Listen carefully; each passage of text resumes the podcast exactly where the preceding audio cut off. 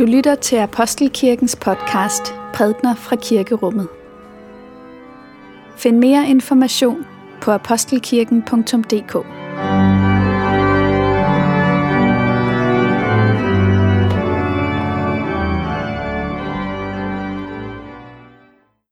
Himmelske Far, vil du i dag give os perspektivet tilbage, så vi får en fornyet vision af vores egen plads i den store livssammenhæng, vi befinder os i. Så vi sættes fri fra alle de selvkredsende tanker, al den urolige sammenligning med andre, alle de selvnedgørende tanker, og i stedet retter blikket mod skabningens storhed og skønhed, og undrer os over, at vi som er små, alligevel får lov at være en del af dette store, at vi er sat til at forvalte jorden, og lad det sætte os fri fra begæret, der kredser om omkring os selv og vores egne behov, lyster og ønsker, så vi i stedet vender blikket mod hinanden og mod lyset og naturens skønhed, så vi kan tage del i både den hyldest til dig, som skaberværket udtrykker, men også i det suk over, skaber, over at skaberværket udpines. Gør os til dem, du har tænkt, at vi skulle være, og send os så ud i verden som en del af din nye menneskehed, der lever i din kærlighed og rækker den videre til dem, vi lever i blandt, i omtanke for naturen omkring os. Det beder vi om ved Jesus Kristus, vor Herre, som med dig lever og råder i Helligåndens enhed. Amen. Vi skal læse fra Romerbrevet, øhm, og I kan følge med i teksten i de trykte trygte programmer. Lad os takke for Guds ord. For Guds ord i skriften, for Guds ord i blandt os, for Guds ord inden i os, takker vi dig, Gud. Jeg mener nemlig, at lidelserne i den tid, der nu er inde, er for intet at regne mod den herlighed, som skal åbenbares på os. For skabningen venter med længsel på, at Guds børn skal åbenbares. Skabningen blev jo underlagt tomheden. Ikke fordi den selv ville, men på grund af ham, der gjorde det. Og med det håb, at også skabningen selv vil blive befriet fra trældommen under forgængeligheden og nå til den frihed, som Guds børn får i herligheden. Vi ved, at hele skabningen endnu sukker og vonder sig sammen. Og ikke alene det. Også vi, der har ånden som første grøde, sukker selv i forventningen om barnekår, vort læmes forløsning. Amen. Lad os bede. Må min munds ord og vores hjerters tanker være dig til behag, Gud. Amen. Som overskrift over dagens gudstjeneste har jeg skrevet Den grønne katedral. Og øh, hvis der er nogen, der er i tvivl om, hvad det betyder, så kan man bare tage S-toget ud til Harskoven station og træde et par skridt ind i bøgeskoven og se op mod øh, de høje stammer og opadstræbende grene, der ligesom samler sig et sted højt op over en. Og straks har man fornemmelsen af, ja, hvad skal man sige, en gotisk katedral,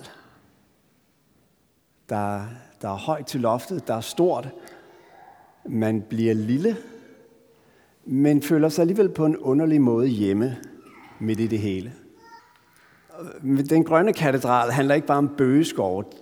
Det handler om naturen. Det handler om den fornemmelse, man også kan få, hvis man ser en, øh, en af de her vidunderlige naturdokumentarfilm, der er lavet. Hvor man lukkes ind i et eller andet lille nørdet område i naturen, og lige pludselig ser, hvordan det folder sig ud. Ser skønheden, ser de dybe sammenhænge og de kolossalt store sammenhænge til resten af verden, som, som på mikroplan udspiller sig i den natur, og forstår, at det er det her, vi er en del af. Det er vores livs sammenhæng, som vi nu får lov til at få en fornemmelse af et indblik i. Jeg talte for nylig med et menneske, som var blevet tyndsligt på arbejdsmarkedet og spurgte, hvad, hvad giver dig fred? Og hun sagde, det gør dig at gå en tur i naturen. Og jeg spurgte, hvad er det, der, der hvad, hvad er det naturen giver? Og Og så tænkte hun lidt, og så siger hun, det giver mig en følelse af rødder, at være rodfæstet. Øh, I modsætning til arbejdsmarkedet, hvor man hele tiden ligesom skal præstere og levere, når man er i naturen, så er man i en sammenhæng. Den store livssammenhæng. Og det er stort, og jeg er meget lille. Men jeg er en del af det. Jeg hører til her. Jeg har nogle rødder. En, en følelse af en berettiget tilstedeværelse midt i denne li, store livssammenhæng. Og det er der noget, noget befriende, noget meget lettende ved. Det er også derfor, at stressfri i gårdhaven, som jo i mange år har holdt til her i, i kirken, arbejder så meget med, med naturen, fordi er stressramte i, i, i det, man arbejder med naturen, og, og åbner sig for den dybere sammenhæng, som vi har til alt liv omkring os, der sker en form for aflastning af det overbebyrdede sind, der meget let kommer til at stille krav til sig selv, eller aflæse omgivelsernes krav på en måde, som øh, ikke er sund. I, I Bibelen og i salmebogen er der en tanke om, at naturen lovsynger Gud. Vi møder det mange steder i salmernes bog i det gamle testamente. Øh, naturen er ikke bare sådan en, en, en kompliceret årsagssammenhæng, som vi fordyber os i ved at bruge vores forstand på at forstå de her komplicerede sammenhænge. Nej, naturen er ikke bare kompliceret, den er gådefuld. Den, den fortæller os en gåde om os selv. Og den gåde er, at vi hører til et sted. At vi ikke bare er individer, der er overladt til at, at, at skabe os selv. At der er en skaber. Og vi er en del af det store skaberværk. Vi er indledt med at synge den her sang, og jeg vil sige, det er den eneste gang på året, hvor jeg har mod til, at vi skal synge øh, Frans Assises solsang, for den er meget lang og meget, meget løjelig, men den er også så smuk, fordi ja, her, her er et menneske, der udtrykker den her, hvad skal man sige, enfoldige samhørighed med naturen. Alt, hvad han ser af naturfænomener, det er brødre og søstre. Og mor og, og jorden, det er vores mor, og, og i solopgangen afklares det store du. Altså Gud, skaberen, øh, og hans forhold til hele den skabte verden. En af de andre salmer, som gennemspiller det her tema, det er opvalgt den ting, som Gud har gjort. Vi får ikke sunget den i dag, men, men, men det er Brorsons øh, store skabelsesalme. Og det han gør i den salme, det er jo, at han, øh, ligesom Frans Assisi, han, han betragter alle de her naturfænomener, og han ser, og han hører, og han overvældes. Men så indleder han hvert af sine vers med at sige, hvad skal jeg sige, når jeg ser, hvor alle skove vrimler? Havet, stjernerne, det hele. Det er som om, han hører en sang, og han tænker, den vil jeg gerne synge med i, men jeg har glemt teksten. Hvordan, hvordan, hvordan bliver jeg ligesom en del af det? Så der er noget, der drager ham, og samtidig er der også en følelse af ikke helt øh, at kunne give sig hen og være en del af det. Hvad betyder det, at naturen lovsynger Gud? Det rum, vi sidder i her, Apostelkirkens kirkerum, det er et skønt rum. Jeg er sikker på, at jeg ikke er den eneste, der glæder mig, når jeg kommer her om morgenen, ser lysindfaldet, og den her velving, den højtid, og samtidig varme fra murstenene, og der er både plads til de store tanker og til den inderlige tilegnelse. Det er et rum, der, der taler, der siger noget. Hvis jeg nu siger, at den blev skabt af Valdemar Koch, så er det ikke sikkert, at der er særlig mange andre end de sådan arkitektnørdede, der vil, det vil sige særlig meget. Valdemar Koch, han er arkitekten. Han blev 49 år, Kirken er bygget i 1901, han døde i 1902. Der står en smuk gravsten for ham nede på Vestre Kirkegård. Han skabte andre smukke kirkerum. Det var det, han blev mest berømt for. Det er altså ham, der er skaberen. Når, når vi kommer ind i det her kirkerum og, og ligesom glædes, eller finder lidt fred, eller, eller hvad der nu sker med os, så ærer vi Valdemar Koch. Også selvom vi ikke kender hans navn.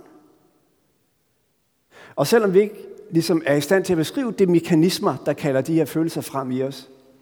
For det er ham, der har skabt det her rum, som vi nu sidder i. Og det er vel omtrent på samme måde, det er, når vi går ud i naturen og mærker de her følelser af, af rodfæstethed, eller af aflastning, eller frihed, eller hvad, hvad, hvad, hvilke ord vi nu vil sætte på de ø- ø- følelser, som vi oplever, når vi går ud i naturen, så er det i virkeligheden en erfaring, som lovpriser skaberen. Ham, som har skabt det rum, jeg nu træder ud i. Også selvom vi ikke bruger hans navn. Også selvom vi ikke kender hans navn. Også selvom det vil være helt fjern for os at vende os til Gud i, i tak og lovprisning, så er det ikke desto mindre det, som øh, kaldes frem i os.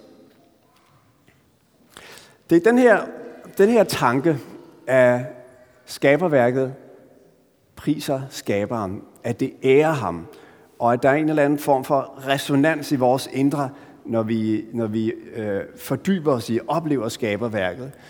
Det er sådan en, det er en helt klassisk tanke. Sådan, sådan må det være, hvis der er en skaber bag vores kolossale univers. At det ærer skaberen, det siger noget om skaberen. Men det særlige ved den tekst, som vi læste for lidt siden, det er, at den siger noget mere. Den siger, at skaberværket ikke bare lovsynger Gud, det sukker. Det var det udtryk, der blev brugt. Skaberværket sukker, det vonder sig, det længes. Der er noget i skaberværket, som altså ikke bare kalder glæde og lovsang frem, men også ligesom kalder, hov, der er noget, der er gået galt her. Og hvad er det så, der sukker i skaberværket? Jo, vi som lever i vores tid har måske en særlig forudsætning for at forstå det her gamle ord, gådefulde ord af Paulus. For vi hører om ting, der sker i skaberværket. Vi hører om ørken, der breder sig. Vi hører om indlandsisen, der smelter. Vi hører om en kolossal, tusindvis af kvadratkilometer stor ø af plastik, der befinder sig midt ude i Stillehavet, som resultat af vores øh, affaldspolitikker og, øh, og praksiser. Vi hører videnskabsmænd fortælle om, at vi muligvis befinder os foran det, som de kalder den sjette masseuddøen, hvor mere end halvdelen af alle de forskellige øhm, former for liv, der findes, forventes at uddø i løbet af ganske kort tid. Og så siger det, sidst det skete var for 50.000 år siden. Så, så der er noget, der er gået galt. Og naturen stemmer os til glæde, til lovsang, til rodfæstethed, men den kalder også noget andet frem i os. En besindelse, en, et suk over, at alting ikke er, som det skulle have været. Og jeg tror, at, at det her suk, denne vonden sig, som der tales om i denne tekst, den, den er der stor bevidsthed om i vores tid. Og der er en vej at forholde sig til det på, der, der siger, det er menneskets skyld, det er alt sammen. Det er fordi, at mennesket, mennesket er skidt for jorden. Mennesket er som en virus, der har spredt sig, og som ødelægger alt, hvor det kommer frem.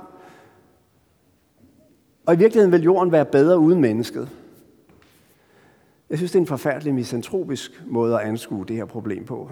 For i virkeligheden, så giver det sådan en fornemmelse af, at vi ikke rigtig er berettiget til at være her. Hvad laver jeg her? Det, det, det er i virkeligheden med til at føde ind på den fortælling, som rigtig mange af os, bevidst eller ubevidst, går og bærer rundt på, nemlig at vi skal gøre et eller andet ekstraordinært for ligesom at retfærdiggøre vores tilstedeværelse i verden. Ellers er vi bare en byrde, som andre må slæbe rundt på. Jeg tror, den bibelske vision er en anden den er at sige, at mennesket er stort, men der er noget, der er gået galt. Der er sket en, en form for fordærvelse af mennesket indre. Det gør, at vi er blevet bundet af os selv. Vi er blevet selvkredsende. Vi er skabt ud af kærlighed. Vi er skabt til at leve i kærlighed. Men i stedet for kærlighed er der kommet begær. Og begæret, det er jo kendetegnet ved, at man har et behov, der skal opfyldes, en lyst, der skal tilfredsstilles, et ønske, som man ønsker at se opfyldt. Så at medmennesket bliver et middel til mine formål, og naturen bliver en ressource, som jeg kan udnytte for at opnå det, som jeg ønsker at opnå. Og på den måde får vi skabt en verden, som ikke er drevet af kærlighed, Altså ikke drevet af opmærksomheden på den, det andet medmenneske, på det liv, vi har omkring os, og på bevidstheden om, at vi hører sammen. Vi er, vi er forenet. Vi er i samme båd. Men tværtimod er bevidstheden om, at, at, at jeg skal frem. Og, og jeg skal have mine oplevelser, for jeg har kun et liv, og nu skal jeg få det ud af det, det bedste ud af det, som jeg kan. Og når det står længe nok på, så begynder skaberværket at sukke så får det mærker af mennesket. Og det er ikke fordi, at mennesket aldrig skulle have været der, og det er en misforståelse og en virus, der har spredt sig. Nej, mennesket er stort. Det er en prins i en flygtighed. Det er det, som Bibelen siger til os. Men hvorfor er det så? Hvad, hvad var det for et ord, der blev brugt i den tekst, vi læste? Jo, der står, at skaberværket sukker efter at se Guds børn åbenbaret. At det, det at blive Guds børn, det vores bestemmelse. Det er det, vi, det er det, vi er skabt til. Det er det, vores tilværelse sigter imod. At se Guds børn åbenbaret, det vil sige at se en menneskehed, der ikke længere er drevet af begær, men af kærlighed. Naturen er mærket af en menneskehed, der er drevet af begær, og den sukker efter at få lov at se en menneskehed, der er drevet af, af kærlighed. Af den kærlighed, som Gud skabte verden ud af, og som han elsker os med og kalder os til at gå ud i verden og dele med de andre. Det, det, det er sådan øh, den store historie, kan man sige. Og, og i grunden er der, når man tænker efter, en række eksempler på, hvordan Bibelen formaner os til at leve i den her bevidsthed. Lad mig, lad mig nævne et par stykker fra det gamle testamente. I 5. Mosebog, kapitel 24, undskyld, 25, vers 4, der står der den her sætning. Du må ikke binde munden på en tærskende okse.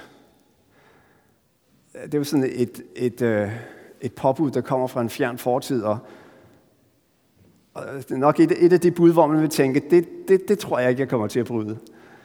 Men der er jo et princip bag.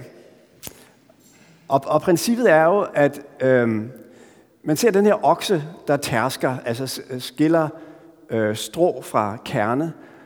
Og i det, den tærsker, så bøjer den sig ned og rækker sin lange tunge ud og spiser noget af kornet. Og så er der en bundmand, som tænker i profitmaksimering. Og han er klar over, hvis jeg nu binder munden på den okse, og ikke lader den spise mit korn, så får jeg 5% mere profit ud af det her. Så det handler om dyrevelfærd.